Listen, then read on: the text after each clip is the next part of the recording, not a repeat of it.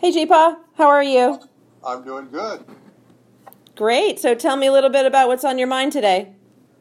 Well, you have you got a thumb? Let me see your thumb. Okay, hold your thumb up. Now you turn around and you look at your thumb. Look at your thumb. Okay. Okay, I'm looking at it. All right. Now, your thumb represents your USP. Your USP. Everyone has a USP. Adam has a USP. Lori has a USP. Sophie has a USP. USP means your unique selling proposition. Now, everyone in marketing knows that because that's the first thing they learn in marketing is what a USP is. But also, every baby that's born in a, at least a modern hospital automatically learns its USP because they take its foot and sometimes its hand and they fingerprint its foot and its hand so that it can be identified. And uh, everyone has a different fingerprint. And it's interesting that when you study marketing, the whole purpose of marketing is to what they call elevate and isolate your product above all other products that are on the market competing.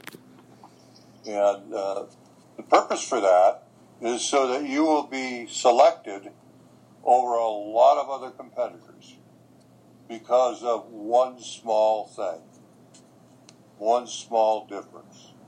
It's not a huge difference. It's not the color of your skin or the way you talk or or uh, what school you went to. It has to do with a proposition that you're you're exiting to people about your uniqueness. Now everyone seeks to be unique. Adam, your son, went to a, a com- comedy uh, show the other night, and the comedian, what was his name, Adam? Ziggy? Eddie Izzard. Eddie Izzard. Eddie Izzard probably my age, but anyway, he was terrible from Adam's point of view. And uh, and Adam went to sleep during the thing, and they had executive seats and everything. But but Eddie Izzard, and then we watched him on TV. I didn't like him at all. But Eddie Izzard was not. He wasn't giving me unique selling proposition that I would buy. Follow me? Now, what happens with people is that they start out being unique. Like they, they get this name, they get this the mother, this father, and all of a sudden they're on this path and they ask all these questions why. The next thing they're taught is conformity. That you have to be within this these parameters. You, you've got to do good in school. You've got to do this. You've got to dress like this. You have to say these words. You can't go outside these boundaries because if you go outside these boundaries, then you'll be different.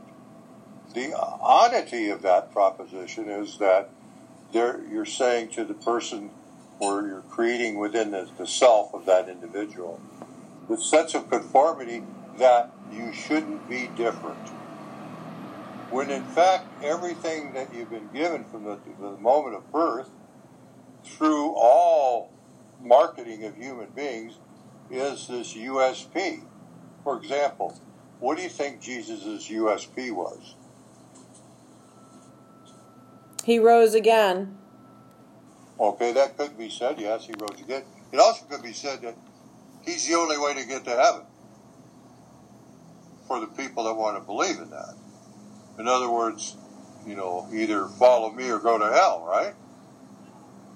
That's one one version of the belief in Jesus, or being risen. So that's a dramatic USP. Okay, what is a USP for a, a pack of uh, Winston cigarettes, for example? The pack of Winston cigarettes is a big red, bold red package. The reason they use a real bold red package is red means strong. And if you smoke a Winston, you're going to get the strongest possible tobacco taste. Now, what happens is that we discriminate on products and life based on USP. There may be a, uh, a wonderful uh, singer that you like and someone else may hate. And the difference is their unique selling proposition appeals to you, but it doesn't appeal to someone else. Why this is important is that if I were to ask you what your USP was, you should be able to write it down. You should be able to know what your unique selling proposition is. What is it that isolates and elevates you above all other products at this particular moment in time? Now, if you don't know the answer to that, then the chances are that you're not aware of your uniqueness. It might be helping people. It might be uh, uh, just the fact that you you're you like to give uh, of your time to others. Just simple little thing like that, but it's a it's a sharp razor, razor edge in your mind as to what makes you unique.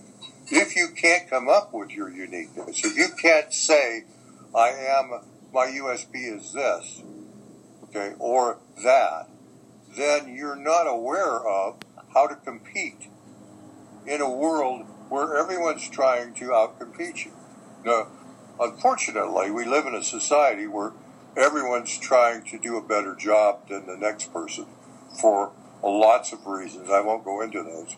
But what's critical is the person that knows their USP can't allow, by the nature of their knowledge, another to inadvertently or unconsciously take their place.